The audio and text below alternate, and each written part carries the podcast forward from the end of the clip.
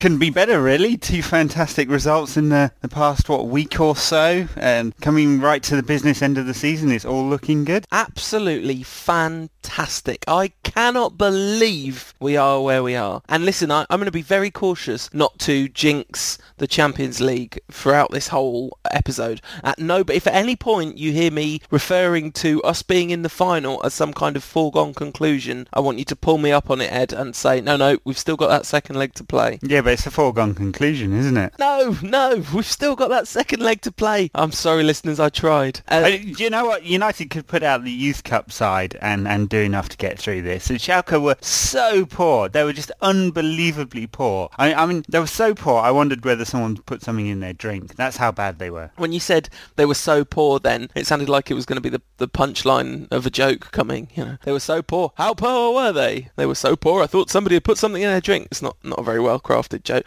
Um, let's talk about the Everton game first, shall we? Since it happened earlier in time.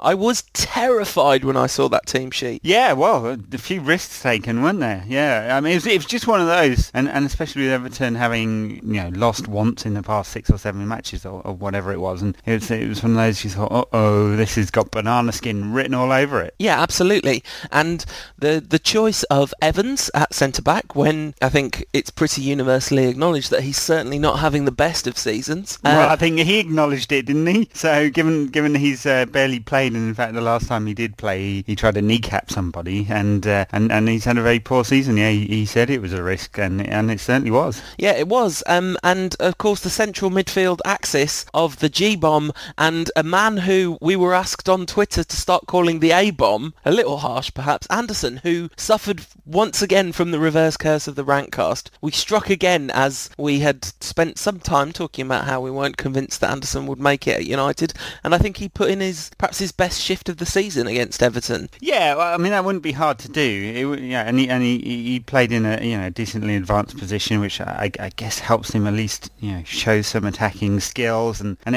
in fact maybe maybe the A bomb's not uh, not appropriate. Maybe he should you know play play just behind the striker, and we can call him the the A hole. It's outrageous talk. It's look, he, he did all right, but this is a player that United spent the best part of 30 million euros on, uh, and uh, doing all right, and you know he'll come good one day uh, after three seasons at United isn't really enough, and and uh, that's not to have a go at the fella because he had a decent game. It's just it, decent isn't enough, right? He should be. We should be talking about Anderson in terms of of uh, his potential influence on the Champions League final. Not that I'm assuming the Schalke second leg's a foregone conclusion, of course, even if it is. Uh, and and we should be saying he's going influence that game. He's he's a key player.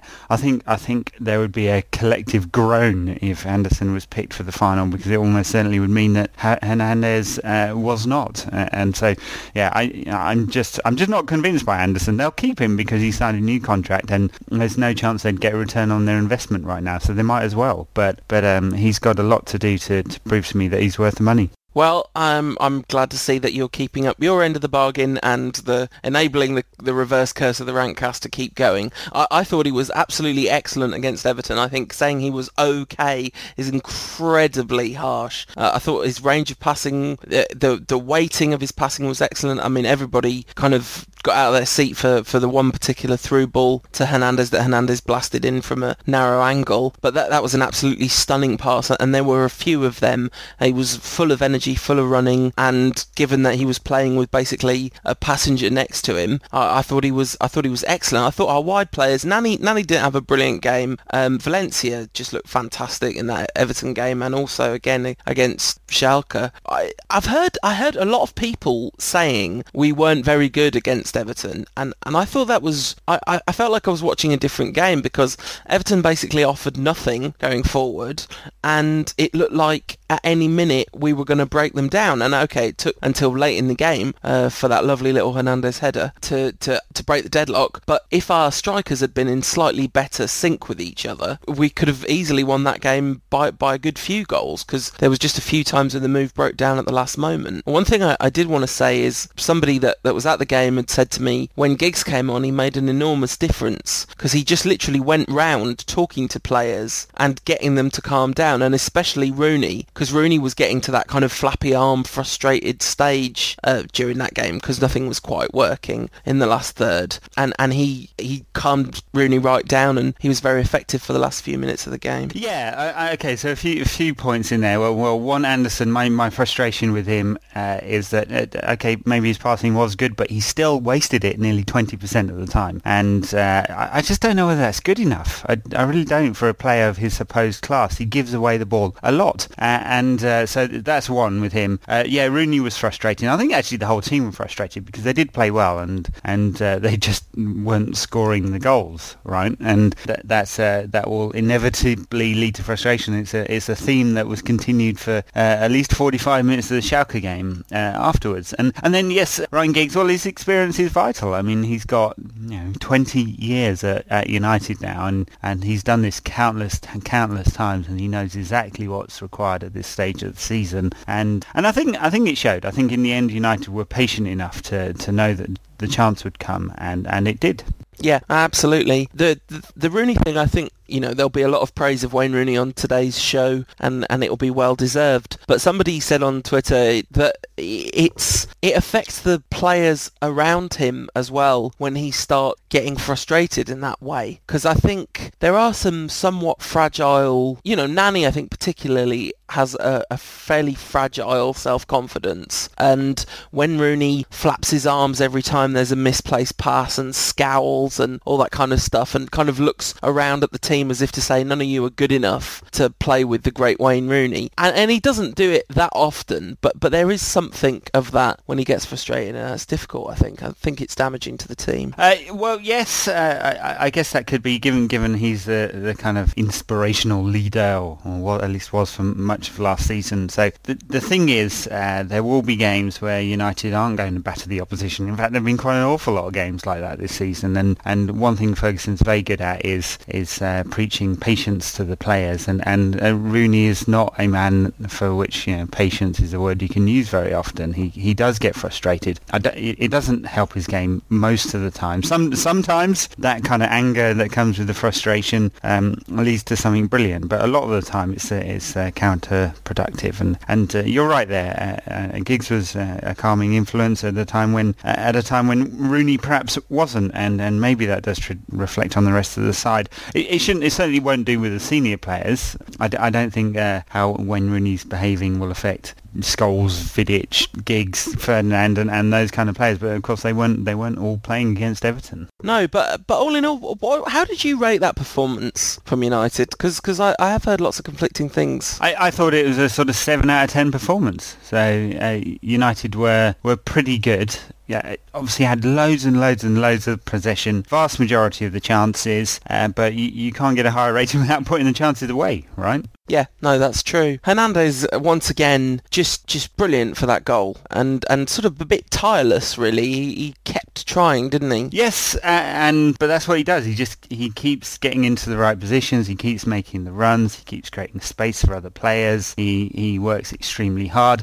One thing I think he's got better at over the season is is making the runs in the right place. I mean, a, lo- a lot of the early part of the season, he'd he would try and drop deep to get the ball, and then try a bit too much, and it was unnecessary. I thought, and then probably just trying a bit too hard. And, and now he's he's making runs for other players, uh, knowing that there will be a ball coming his way. And and uh, you know, in the in, in the end, it was for him, I guess, a simple finish, but he did it well, and that's what we've come to expect from him now. Yeah, fantastic stuff. And and the Schalke game, well, which of course that, that Everton game lead, leaves us very, very much in pole position for the league. We said that Newcastle point might turn out to be a good point one rather than a bad two points drop. And and that result against Everton, of course, is a pretty great result for us in terms of the march to what looks like it might be our 19th league title. Still too early for me to be entirely confident about it, but it's looking pretty fantastic, isn't it? Yeah, I, I think if United don't get beaten uh, against Everton and Chelsea, I mean, a couple of draws would do it for for sure. I think. I, I think Blackburn are playing not well at all, and and Blackpool are, are, absolutely horrible at the moment, and you just can't see them getting anything at Old Trafford on the last day. And, and you might say the Blackburn game's tricky, but not the way they're playing at the moment. So I think the the two key games are clearly Arsenal at the weekend and Chelsea the following weekend. Uh,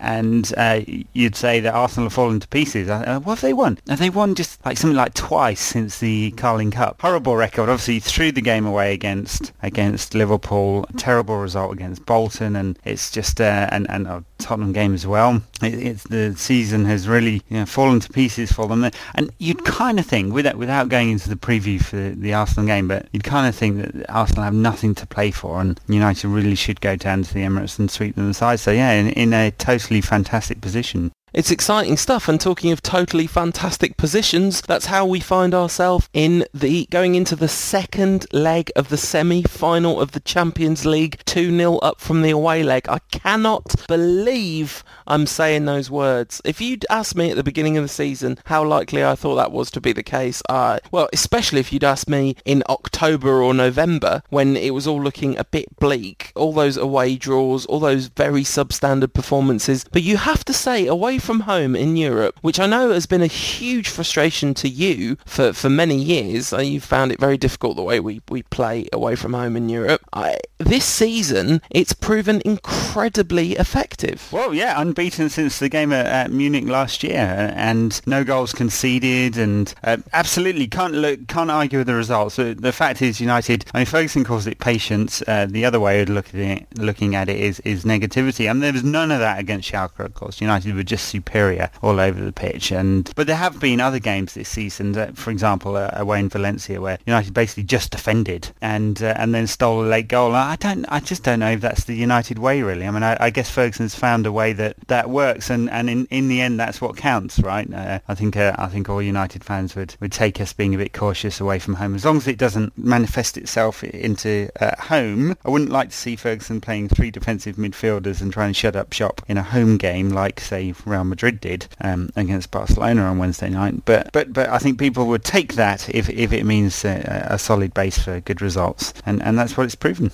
Yeah, and and we were just much the better side against Schalke. I thought we were excellent. I thought Michael Carrick was excellent, but he could not believe his luck. Honestly, if you play, my, I mean, it's great for Michael Carrick to kind of continue his confidence-building run of form because he, he has been, apart from that big mistake in the semi-final, he's been excellent for, for a good few games in a row and he looked magnificent against Schalke, but hard not to look magnificent when you're pretty good at passing in general and they don't come anywhere near you when you've got the ball. It was, it was what was what was Rangnick thinking? I, I just don't get it. I, I just could not get their tactics, tactics at all. Did they just not hear the coach? Did have they not seen any United games this season? I mean, uh, there's there, there's a certain way of playing against United, and it does work, and that's to get physical in the centre of midfield because that's our weakest point. And pressing United, uh, especially, I mean, Scholes didn't play obviously, but Carrick's also uh, prone to this, pressing Carrick and uh, pressing him into making mistakes, and he just got so much time on the ball. They all did, and and uh, United players are good enough to exploit that. And I, I just thought it was really surprising from from Schalke, given how good they've been in in Europe. And the only reason we weren't up by a good lot of goals in the first half was the Schmeichel-esque performance of Manuel Neuer. I don't think any right-thinking Manchester United fan could have watched that performance and not thought about the big Dane because everything about him, you know, his, his, his arm positioning, his general running out windmillness, his kind of shot stopping, it was very, very Schmeichel-esque, I thought. Yeah, well, I mean, look, eh, I think everyone's known for a while he's a, he's a top-class keeper who was great in the World Cup and, and before that as well well, in fact, and great performance. Obviously, one performance doesn't make a keeper, but he does this uh, all the time. He's very, very, obviously, big guy, and he's got those kind of Aryan looks to him, so he's pretty scary as well. And and uh, he, he, brilliant performance. And uh, I think there were something like seven stops in the first half where where um, United could have scored. And part of part of it was not great finishing, and part of it was just superb goalkeeping. goalkeeping. Yeah, and if you don't mind me saying, Ed, he looks a tiny little bit like you. I was watching the game with my mum, who of course knows you well, and uh, she she said the same thing. So there's tiny, tiny touch of, of uh, at United rant about Manuel yeah, I'm not, I'm, not, I'm not sure if that's a good thing or not, really. But uh, yeah, I, think it's a compliment in this particular case. Of course, you're a finer figure of a man than him. Oh, but, yeah, absolutely. You know, yeah, goes absolutely, without saying. Yeah. body, this body is a temple. Yeah. um, yeah, so he, he looked excellent, but but we did get the breakthrough, and I thought it was interesting. Giggs got a few chances and squandered them fairly dramatically in the first half. Some, as you say, some poor finishing as well as some good goalkeeping. But but when he took his chance, he took it absolutely sublimely. And because he's such a Schmeichel-esque goalkeeper, I couldn't help wondering whether all those years of training against Peter Schmeichel might have helped Giggs just put slide the ball through Neuer's legs because it was a very cerebral finish. Cerebral, yeah.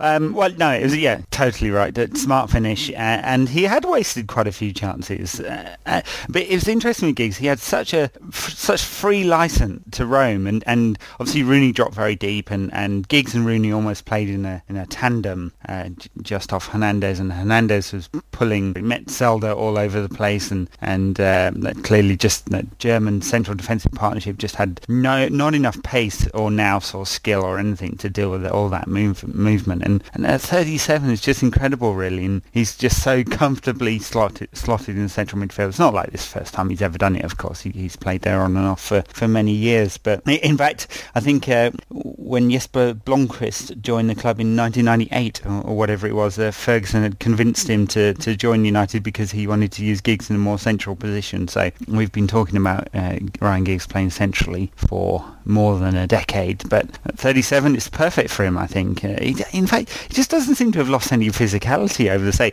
I mean, you'd say he'd lost pace from the, the guy who sprinted past defenders when he was 18, but he'd lost that pace by the time he was, you know, in his late 20s, and yeah, and, and nothing else has gone since then.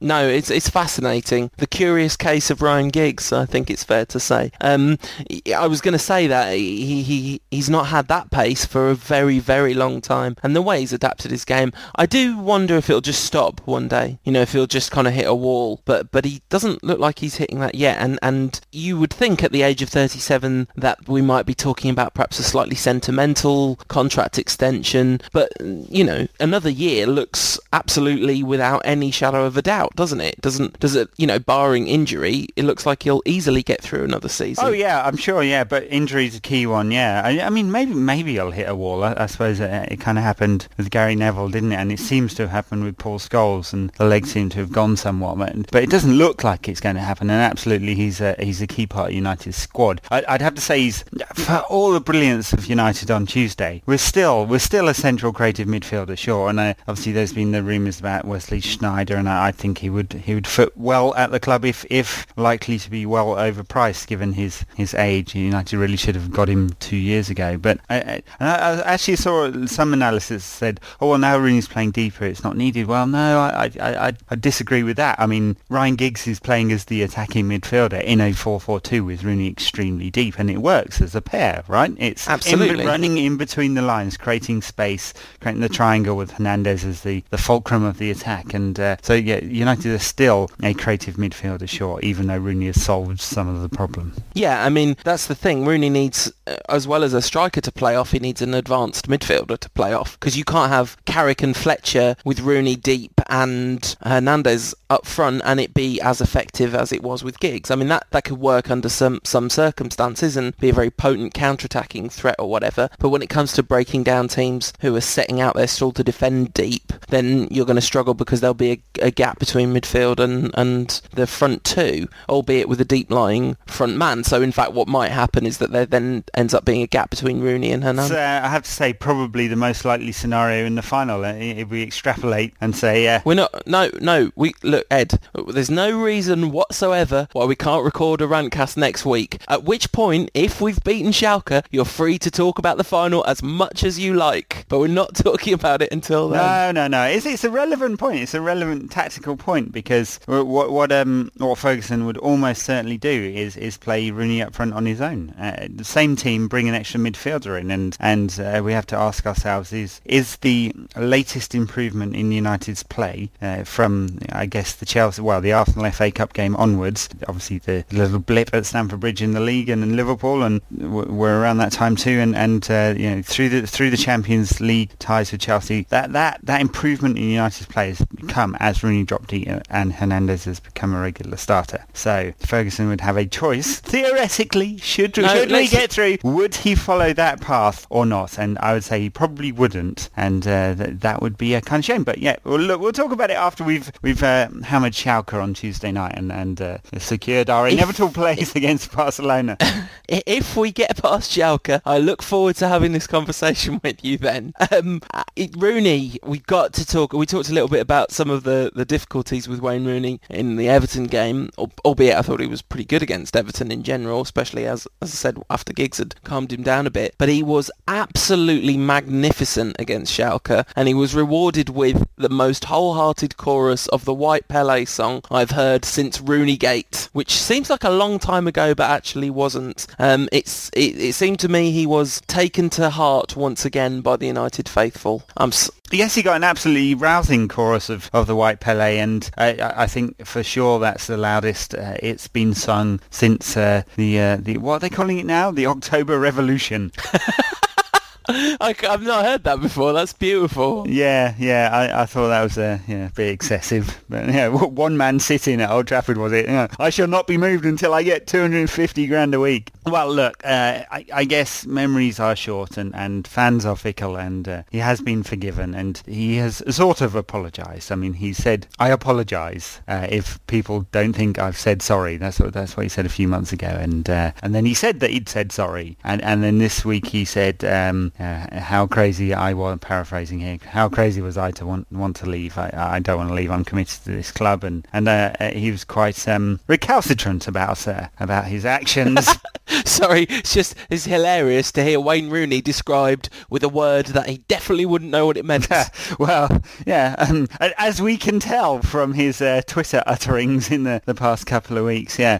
So so I think he does feel remorse for how he behaved, and he is sorry, but he hasn't actually said I'm sorry, but you know, I guess we'll forgive him that, and and the, the fans have forgiven him that, and he's clearly he's clearly a key player in United's United's um, you know last what five six games did it something like that. So depending on the inevitability of our victory over Schalke next week. Um, bef- off air before we started recording, you said he'd essentially given four half apologies, which by my maths adds up to two full apologies, uh, meaning not only has he apologised, he's apologised twice. I'm, I'm finding Wayne Rooney increasingly endearing which is a worry because I know it's all a trick. Of course, actually, uh, it's not all a trick. The, the truth of him as a character is that he is plagued by the kind of dualities that are inevitable for a person in his position because at the same time, he's a sort of likable kid and a massive egomaniac. That both things are true. And, you know, there was a long period where people said, okay, becoming a dad seems to have changed Rooney and he seems to have settled down. And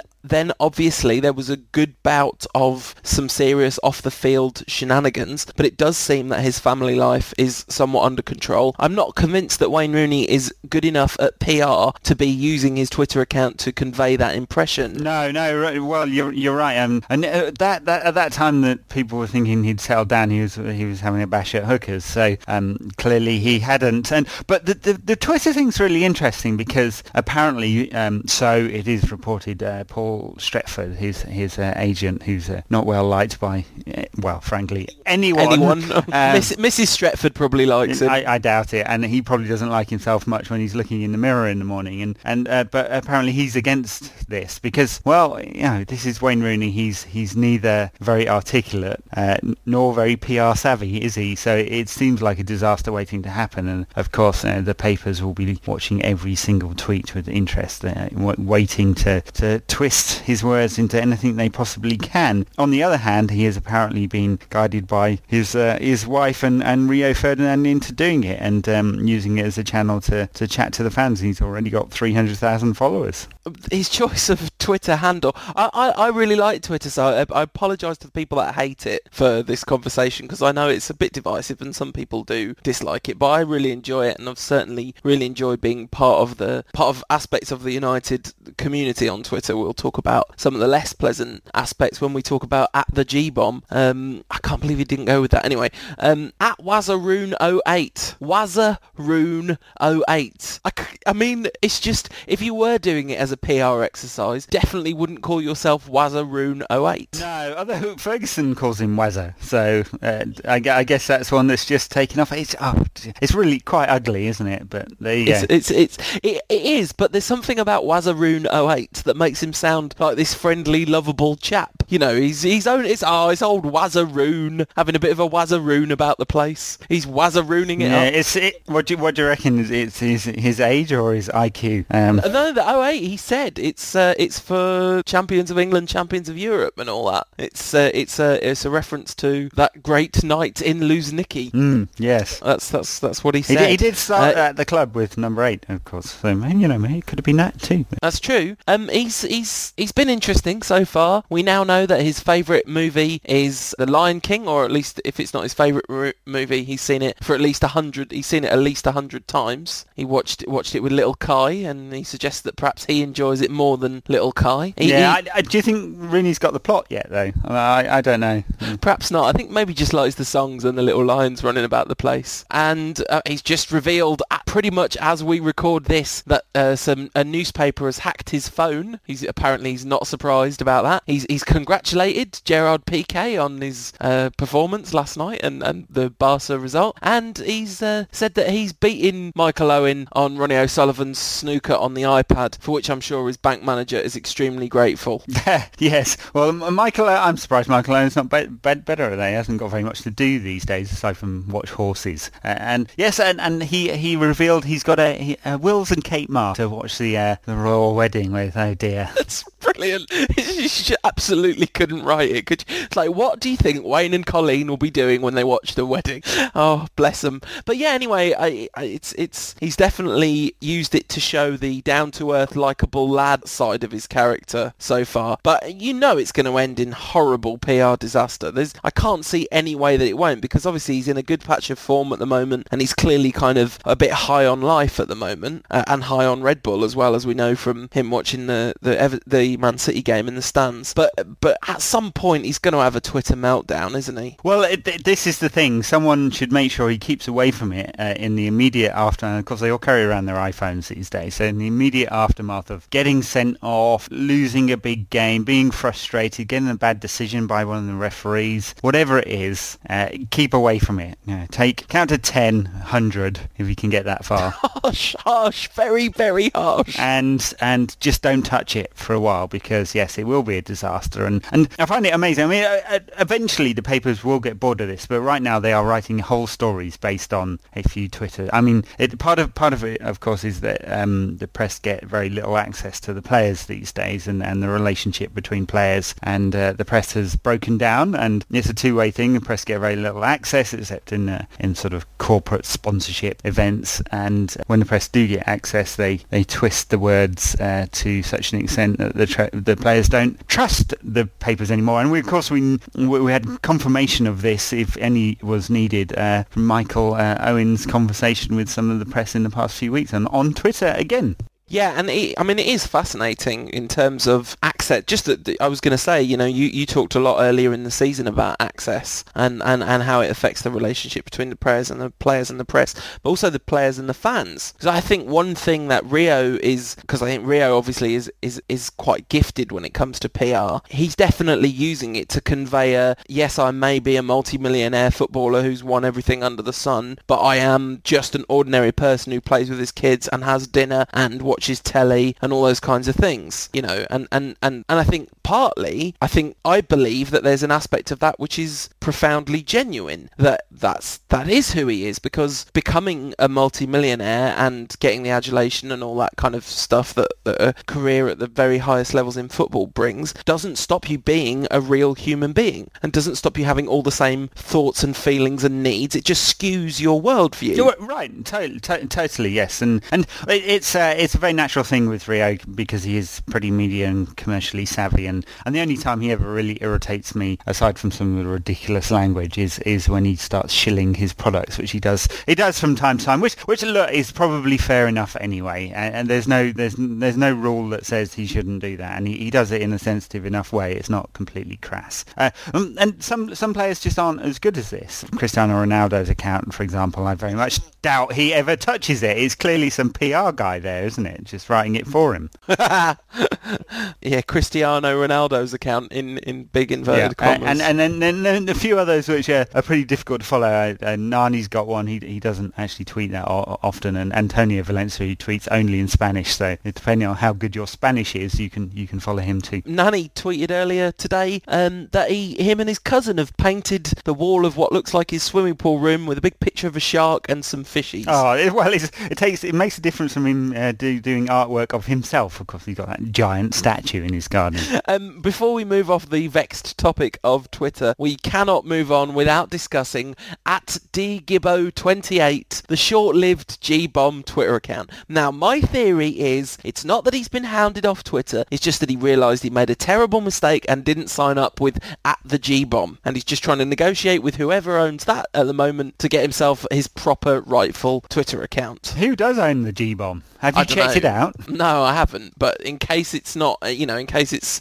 it's- up at the G bomb. Sends note to Gibson. Ten thousand. No. Um, it's shoot. That's that's, that's all it will say. good stat actually on Gibbo. Uh, since the turn of the year, he has uh, had forty shots from outside the box and scored no goals. Um, yeah, uh, b- before you slate his performance on the pitch, it was really, really, really unfortunate. I thought that that whole saga. I thought it, it portrayed football fans in a horrible light, and I, I was saying earlier that I quite enjoy being part of the United community on Twitter, which I which I do a lot of the time, and there's there's some people on there I really like. Um, but there's a lot of nastiness as well, and it's just pathetic. It's you know the classic internet keyboard warrior nonsense, hiding behind anonymity and distance, and this perception of football as some as somehow being cartoon characters. Just basically hurled a bunch of abuse at a kid, and whatever you think of his abilities as a football player, he's playing for your team. There's really, really, really no need to slate him that hard. You can you can talk about a player's performance without abusing him as a human being. Totally, t- absolutely, and and uh, it is the internet thing, and uh, you know, obviously, I have pretty first-hand experience with that, having having run this uh, blog for a number of years now, and and uh, the email bag is is sometimes not very pleasant. But I, I don't think he would have he would. Uh, most footballers have pretty thick skin. The the thing is, I think because they're used to this, and um, I guess he, he was just a little bit more sensitive about it than than others have been. Uh, I'm quite sure that Wayne Rooney is getting a pile of abuse too. Maybe, maybe it's just a bit different that he got it from uh, from his own fans. Actually, one thing I, I, I do think is good is where they're able to take a little bit of Mickey taking. So, or, or at least the fans are, because because uh, I don't think it's a sensible thing to revere these people all the time. Uh, and I, I think there are times when some self-humour is quite important, and uh, you know, Rio is pretty good at that. And others are not, and um, so you know, engaging with fans means engaging on all levels. It means engaging when you're good, engaging when you're great, engaging when they want to make fun of you.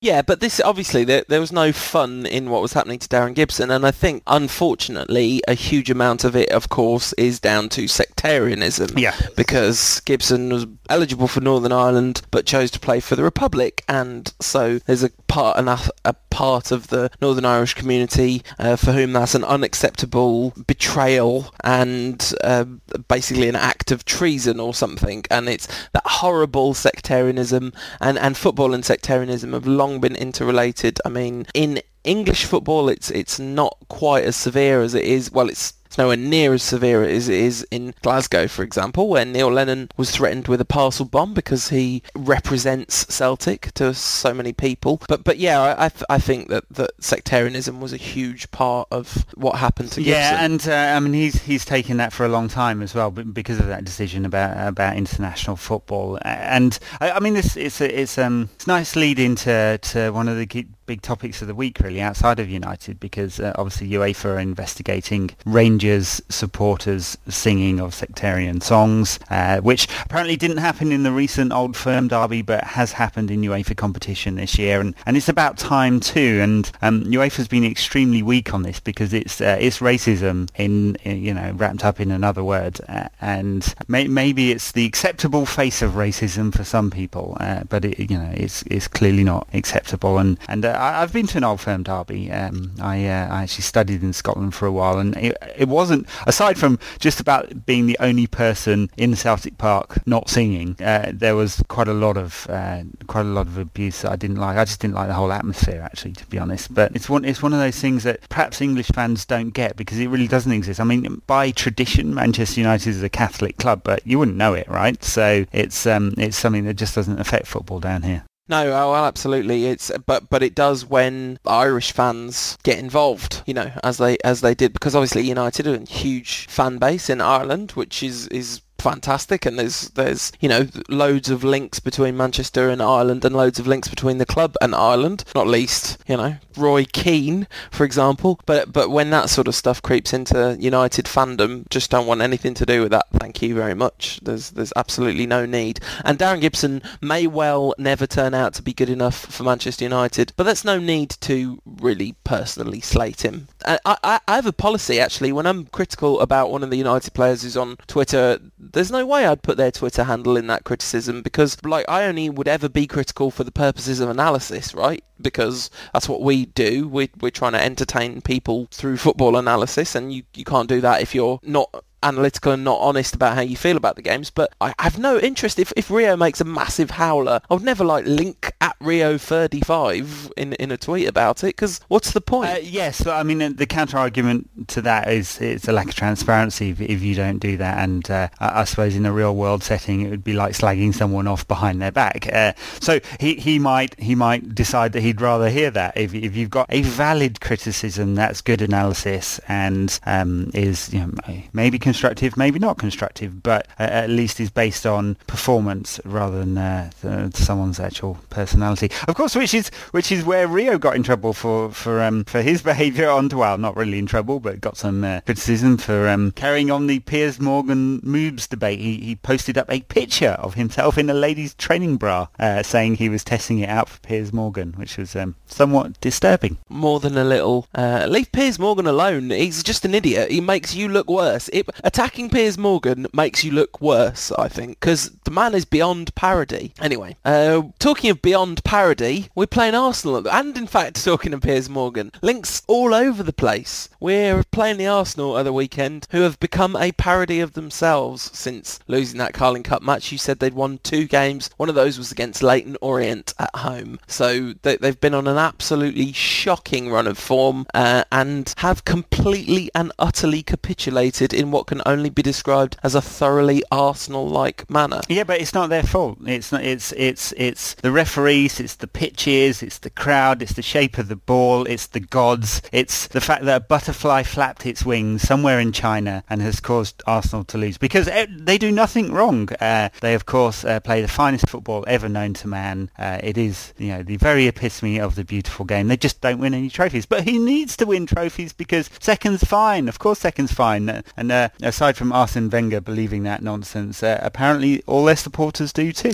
I don't think too many of their supporters do. In fact, there was Wenger out has been ringing around the place, and I, I don't know how I feel about that because the, the man was incredibly successful in his early tenure at the Arsenal, and you know Fergie had a pretty rough patch. He's had a couple of rough patches in charge of United, but he's always managed to come good. I don't I don't think this Arsenal side is showing signs of coming good, and I think the thing that must be incredibly frustrating to Arsenal fans is just it's the same old story time after time. And, and, and the last few seasons they've been talked about as title contenders up until sort of February, at which point, you know, it's all fallen apart. And, and it seems kind of ridiculous to talk about them as title contenders because you just know that they're going to have a really, really terrible March. Right, yeah. And, and look, he can't keep going on about it being a young side. He's done that for six years. At what point are they no longer long, longer a young side? And uh, their the average age is somewhat lower than United and Chelsea. It's okay, fine, but but go sort it out. It's not like he hasn't spent money. He has actually spent money. I mean, Squillaci didn't cost much, but Vermaelen did, and they bought Chamakh in on big wages and, and stuff like that. So they've they have gone and spent money, not not to the level of of, of City and, and Chelsea. No one's done that. Not even to the level of United, and and United's uh, net spend isn't all that high by historical comparison. Um, but uh, I think he's just failed. I think he's failed with the players he's bought. He's failed to address the, the core problems. Uh, if he had done that, in a in a year when United is in transition, um, a euphemism for not being very good compared to some other United sides, and Chelsea has failed. Uh, this was Arsenal's opportunity, and they blew it. Yeah, absolutely. I mean, I saw an interesting statistic the other day. Transfer spend, net transfer spend since 2004 and Arsenal's positive 10 million, United's negative 100 million. Yeah, yeah, that's not correct actually. I mean, uh, oh, is it not? No, no, no, no. He, he, he that, I don't know where. I don't know. I, I saw that tweet too, and I went back through the figures. That's not right. That's it's at least double the actual net transfer spend. So I'm not quite sure which figures he was using there and from which financial years, but it's it's not quite correct. But um, United's net transfer spend is like 50 something. Yeah, 50 something. Oh right, gosh, since 2004. 2004. 2004, 2004, 2004, 5. Which financial year are we talking about here? Uh, I don't know. You've started talking highfalutin economics there with your financial years and your accurate statistics. But anyway, yeah, I was pretty certain that was not correct. But it, but even so, you know, Arsenal's uh, Arsenal's clearly they've they've spent uh, less than they've brought in. Some of that has been helped by some uh, pretty interesting fees. Uh, uh, Forty million combined for Adebayor and Toure. I think uh, they were laughing all the way to the bank with that pair. Yeah, for sure. Adebayor, who looked has looked. I haven't seen much of Real Madrid this season, but whenever I've seen him play, he looks like he's really trying. He, he really he does look like he's trying. He's he's not going to get a contract with them, but it's the funny thing. He really does actually look like he's trying. He's so good when he, he's up for it, but he's just so rarely up for it. Uh, talking of so good when he's up for it, do you think we'll see the maligned, sidelined figure of Dimitar Berbatov against Arsenal? Arsenal on Saturday, Sunday. Yeah, I do. So look, traditionally United have beaten well. I, I, how how many is it? Eight in a row or something? Uh, it's it's a lot of victories in a row against uh, or uh, you know a, a, great number of the last eight United have won. Uh, um, and traditionally that's been done with with having a tight you know three man midfield, one up front, and bullying them out of the game. Because United changed that for the cup game where they actually played a straight 4-4-2. So it'll be interesting to see what Ferguson does, given how well the Hernandez Rooney Giggs pairing has been, and Giggs he said is going to get a rest. Um, will he make a few changes? And and I suppose the obvious changes might be to bring Anderson in and to bring Berbatov in and perhaps give Hernandez and Rooney a rest. Having said that, uh, there's a few days until the Schalke game uh, in a very good position. He could even rest Rooney and Hernandez for that one, knowing that the Chelsea game's coming up, which is the real crucial one. So uh, full strength against Arsenal, full strength against Chelsea, make a few changes for Schalke. Uh, potentially, uh, I have to say, you know, uh, anyone that's listened to more than one episode of this show knows that I'm an absolutely massive Berbatov fan, but it's a huge risk to play him because he may well not contribute very much because he's really struggling at the moment, Berbatov is. Now, there's talk of him having a groin strain. I guess if he didn't, he would have at least been in the squad um, to face Schalke, been on the bench, you would imagine. So you'd imagine that there really is an injury. Um, but, but given that he was struggling before he went out injured and, and now has been carrying an injury, how good a performance would you get out of him? I, I think it'd be a worry. That's the thing, and and uh, of course, if you played him in a in a front front uh, one, front one, played him up front on his own, then then you're not going to get the best out of him, and then that's probably the likely position if he if he did play. So it's it's true, and he's he's been injured, he's out of form, he hasn't scored much recently. He's he's only started one of the last 13 United games. Uh, it would be a big risk. The flip side is, of course, that that you you you know want Rooney and and uh, Hernandez if they're playing you know as well as they are to to to be fresh. I mean, having said that, I mean Hernandez has uh, started 20-something games. Rooney hasn't played that many games this season either. They should both be pretty fresh. Yeah, absolutely, and and Rooney definitely looks sort of fitter and more up for it than he has all season. I mean, we're, we're you know he said he said this after the game against Chelsea, but for sure we are peaking at the right time. Absolutely, uh, as long as they can maintain it for the next month or so. It's it's it's that game on uh, well, you know, the, the game's coming up in the next eight days, and then that game on on May the twenty eighth. That's the key one. The game is not coming up yet on May the twenty eighth. We're, we're not there yet. We're really not. I know Schalke were terrible, but you have to think they're going to show more more than they did, or at least there's a chance they will. And we've hardly looked like we're definitely, definitely going to be put, able to pull out a top draw performance every time we want to. I guess you, on the flip side to that, it will definitely be our first string, and we are at home where we've been really good, and we are 2-0 up from the away leg, so we'd have to lose by two clear goals.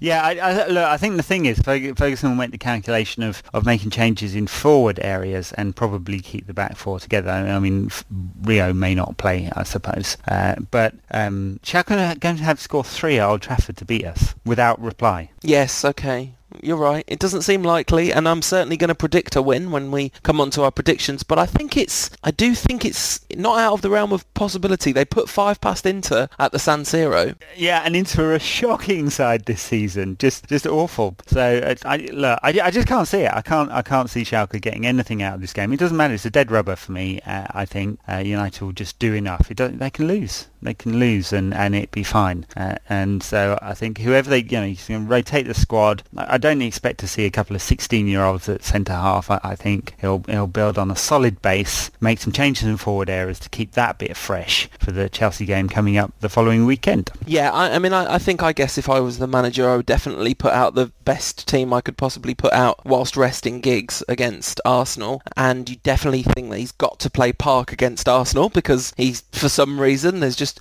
weird karma whereby Park will score every time he plays against Arsenal. And then you put the you put a slightly weakened team, but as you say, with a, with a completely solid back four. Um, oh, by the way, talking of back four, Fabio played right back two games in a row, looked really good both times. Yeah, he's, he's obviously a very talented kid, isn't he? Yeah, he, he has looked very good. I, I thought um, some of the commentary on on uh, ITV for oh, United's game terrible, just abysmal. And I, I just I got just got this feeling that the uh, Andy Townsend just didn't know the difference.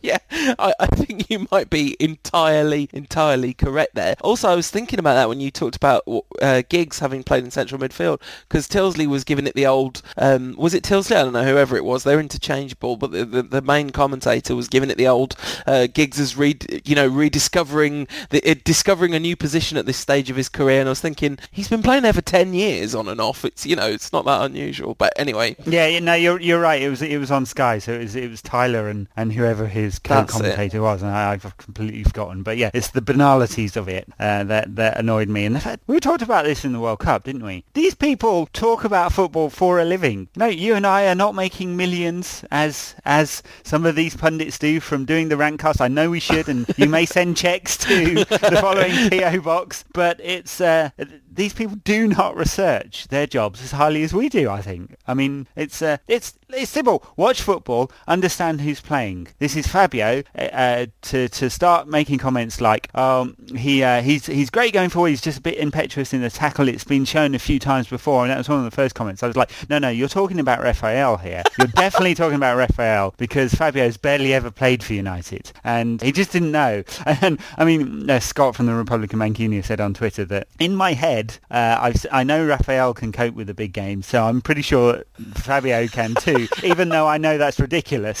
so, so, yeah. No, but I know what you. They they do have an incre- I mean, they do have an incredible personal similarity. You know, as well as the fact that they look alike. They just feel the same on the pitch. They both they they they just seem to have an incredibly similar skill set as well. It is very very very odd and and brilliant that they're at United because there's just these two fantastic players. Fabio's run in the first half against Schalke, we ran the entire length of the pitch with the ball. Anytime two Schalke players, like he ran through the midfield and he ran through the defence. Right. And both times they tried to kind of close up the space in front of him, and he just ran through it before they could close up the space because he just put on a little turn of acceleration. Aye, Jet, Jet's, Jet healed, wasn't he? And, and uh, I think if he'd managed to get through and score, we'd, we'd be talking in Leo Messi-esque superlatives, wouldn't we? But um, it was it was a Messi-esque run actually. That, that's that's a very good description. But, of it. but what was he doing on the left wing? He's a right back. So it's anyway. just, you know, it's a laugh, isn't it? You just go up, you playing it right back, you just go up a left wing for a bit. And in fairness, like Schalke weren't stopping him, were they? Um, No. So right, Arsenal predictions. I, I think United will go there and they'll win. I think that think, too. I think Arsenal are broken. They've got nothing to play for. I just I just don't see them pulling out the intensity of performance. I think the only thing that would count against United is if Ferguson decided to change it up a bit for whatever reason and, and, and Berbatov played and they took a slightly more negative view of the game. But even then, I think United would grind out a result. So I actually hope we go there and play in the attacking fashion with which we've rediscovered some form in the last few weeks. And I, I expect us to win at the Emirates. Look at this breaking news. This is the great thing about football has been on Twitter. Uh, got to get me lawyers to deal with phone hacking until end of season so I can focus on helping MUFC win trophies. Thanks for all your support. That's a terrible, terrible Wayne Rooney impression. Is that the uh, the, the milk advert from the 1980s? Accrington Stanley. Who are they? Um, no, that was that was at Wazaroon08. That's how he talks in my head.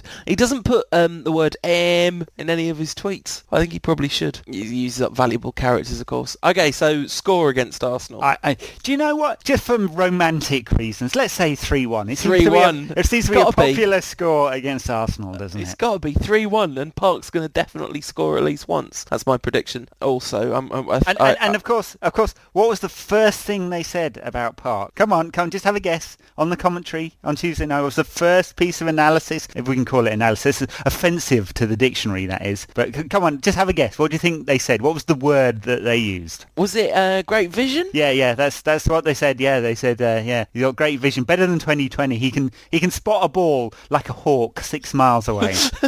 Park the Hawk. No, they said energy. Of course they did. It's compulsory. And, and and he always uses that energy to great effect against the Arsenal. And then the Schalke game, well obviously you're predicting that we'll get through and and listen, I think we'll get through too, but it's it I just it's not a foregone conclusion is all I'm saying. We're in a fantastic position, but complacency is the enemy of success. well, it is, uh, but I, I, I, I think there's well enough drilled to, to not be complacent now. I I, I think I, I predict that we will win, but it'll be a kind of slightly frustrating, not a brilliant performance because there'll be a few changes, uh, but it'll be enough. And to the people that have asked us to talk about Barcelona, well, come back next week when, if we get past Schalke, we'll talk about Barcelona. I, I think we'll win that Schalke game. I think it'll be 2-1. I think maybe Schalke will score first, just to set the cat among the pigeons a little bit and, and ruffle some feathers, as a cat amongst the pigeons would. yeah, well, I'm, I'm going to say 1-0 in that case. I, I, I don't see Schalke doing anything. No, I think I think Raul has to score at some point in this tie. I I barely, I barely remembered he was playing in the last game.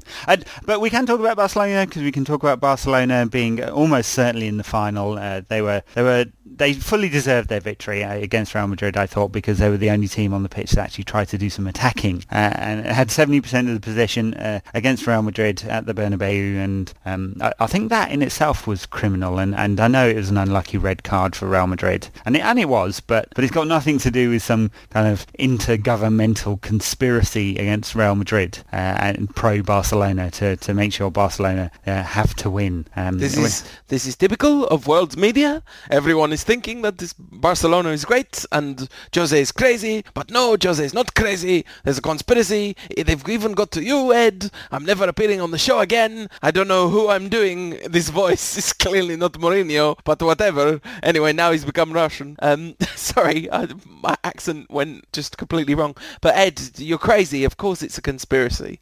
Otherwise, why would they have been sent off? And why would Chelsea have got the result, that got beaten by Barcelona? And, and all these other terrible aggravations that Mourinho has had to suffer. Actually, uh, Ferguson complains about referees, and obviously he's got in some trouble for it. Uh, and he should be more careful with the words he uses, particularly when he complains about referees. Then he won't get in trouble for it because everyone else complains about referees. M- Mourinho, though, takes him one step further, and he just, aside from it, he he just seems to love the drama of it all uh, because it's then all about him and and uh, his his super ego needs massaging. He he. Is he oh, is he just genuinely paranoid, or is it is it a way of just refocusing on something else? Aside from the fact that his Madrid team, for the second time in little over a week against Barcelona at the Bernabeu, you know the home of European football, has just sought to defend with you know eight defenders. So they played no strikers, none, none. They played three. They played an attacking midfielder and a couple of wingers, sort of in forward positions, and a defender and two defensive midfielders. So they basically played a four-six-naught formation formation and, and we were hoping to get a nil-nil. Yeah, I mean, you can't quite call it a 4-6-0 because Ronaldo was playing, and so he's at least half a striker because because he, he can quickly, he, I mean, he's played centre forward and he can quickly get himself into that position. But no, you're, you're absolutely right. I, I think he's genuinely paranoid. I think he's genuinely slightly unhinged, Mourinho, and it often counts in his favour. But I don't think, I, I think if he was just trying to take attention off his, I mean, I guess what I think is if he was just trying to take attention off his players, he would have made an outburst but less intense than the one that he did. Unless he thinks that the stage is so huge, he has to have the greatest of all outbursts in the history of outbursts in order to take the pressure off his players. And and in fairness, there hasn't been a barely a word of coverage in the mainstream media of, of the actual game because the Mourinho thing was so much of a bigger story than the game itself. Well, yeah, it was a horrendous game. I mean, uh, saved by, by Messi's brilliance at the end. Uh, just a horrendous game with diving on both sides. Uh, just it's just it's just absolutely. I mean, Sergio Busquets has no place on a, the field of play, and, and Dani Alves is much better, and, and, and others on the Real Madrid side too. And it's just it's just awful. And and this is you know the biggest club game there is at the moment. People from hundreds of countries maybe 200 countries are tuning in to watch that, and it was just awful. It was awful. I mean, I'm I'm deliberately unpatriotic. I'm unpatriotic to a fault. I, I think patriotism, the, the old phrase "patriotism is the last refuge of the scoundrel," holds a great deal of truth because it's about an identity which is by its very nature exclusive and all these kinds of things. So so I do not speak as a patriot,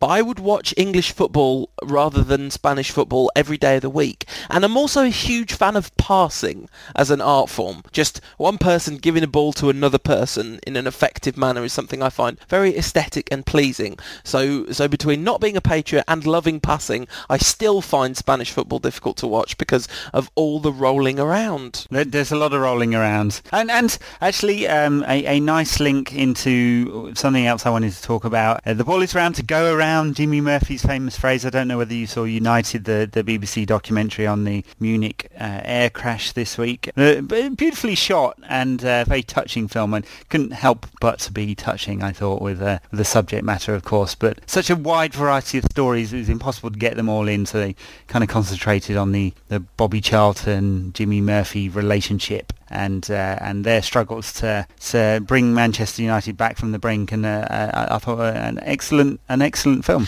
Yeah, I, I I'm going definitely going to watch it. I have to admit that the reason I haven't is I'm sort of plucking up the courage to watch it because I know it's going to be painful because it's obviously a very painful story. And and I have to say I, I would watch it whichever club that had happened to, you know, it's not because it's a United story, but because it's a, an incredible story of triumph in the face of adversity. You know, Bob Bobby Charlton's whole career is is an absolute miracle of fortitude that that he was able to rebuild from that point to being a World Cup winner and a European Cup winner. I mean, absolutely incredible. And Matt, Matt Busby's, you know, the fact that Matt Busby was able to raise another team and, and compete in Europe and win in Europe, just literally to be able to take a team on a plane again, you know, is is is a is going to be a really difficult thing to do psychologically speaking. Uh, obviously, the the one the one uh, really unpleasant thing is it's there's just the whole Munich thing, and and there's been a lot of city Munich stuff, and I kind of just don't want. I, I, just I know I just brought it up myself, but I just don't want to talk about it anymore because I really think that one of the reasons it's it's like any bully, they just bully to get a reaction, and you know, Man City fans only sing about Munich to get a reaction, and and it's pathetic. And just as it, I find it pathetic when United fans sing about Hillsborough or about Heysel, and I find it even more pathetic when United fans try and draw a moral distinction because of the nature of those events uh, especially Heysel, because it has absolutely nothing to do with the vast majority of Liverpool fans or what, anyway, whatever. But yeah, it's it's it's, it's I, am I'm, I'm kind of in a way looking forward to watching United, um, uh, but in a way I'm I'm slightly dreading watching it as well. I have to say, Sir Alex said uh, he didn't watch it. They don't need to make TV programs about the history of this magnificent club. He said, I, I don't buy it. I think he watched it.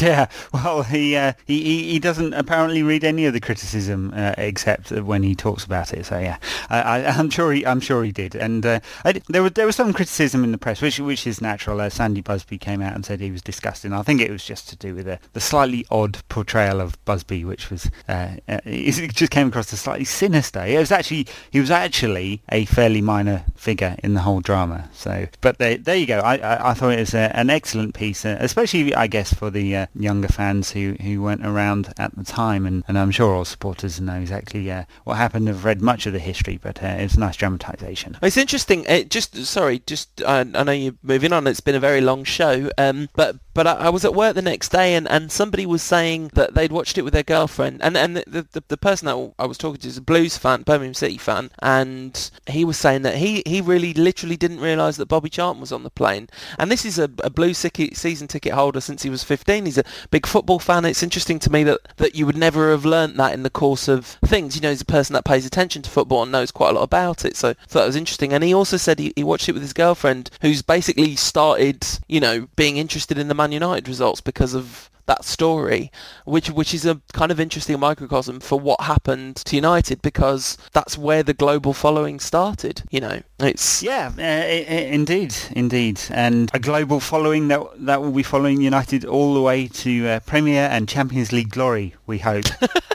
yeah, yeah, I'm definitely not ready to start talking about glory. I'm not even sure we're going to get to the final. So, so actually winning it seems a hugely long way off.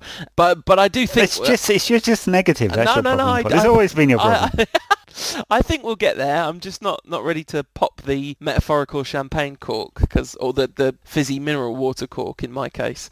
It, I think we're going to beat Arsenal 3-1 and I think we're going to beat Schalke 2-1. You've said uh, 3-1 and 1-0. We'll come back next week and, and see how we did. Um, I can't remember what we said. We always say that and I never remember what we predict. I can't remember what we said last week, but I'm pretty sure no. I'm pretty sure we both predicted two wins and that's yes. that's what happened. Yes, in fact, well, from next season we'll keep a tally in that case and we'll we'll, we'll come with a prize at the end of the season who who got it right most. Is that is that a commitment then to, to do the Rantcast for another season? I, I think so. All right. Do, do Rantcast listeners wish to Rantcast? I, I think so. All right. Well, if if there's still a demand, we'll keep up the supply. It's it's been an incredible week. Uh, let's hope that this time next week we're talking about definitely being in the Champions League final and being in the absolute box seat for the Premiership, which it looks like we might be. I, I think that's the case. Uh, I the only thing that can derail us now is if if we get beaten twice by Arsenal and Chelsea, uh, and I just don't see it. I just don't see it happening. I think I even think that uh, we can afford to lose against Chelsea, basically. Well, fingers crossed we won't even have to because we'll beat Chelsea. I, I, actually think that on our day, our best 11 is better than Chelsea's best 11 at Old Trafford. And of course, Chelsea have no idea who their best 11 are. Oh, massive, massive, massive congratulations, by the way, in order to Fernando Torres for uh, scoring a tap-in in the midst of an absolute thrashing uh, against a relegation struggling side, worth every penny of that 50 million pounds. It certainly was. It certainly was. I suppose it's all relative. That 50 million was probably loose change down the back of Roman Abramovich's house-sized sofa. Uh, but yeah, yeah, absolutely uh, bargain of the century. Pleasure as always, Ed. I'll see you next Will week. Will do. Bye now.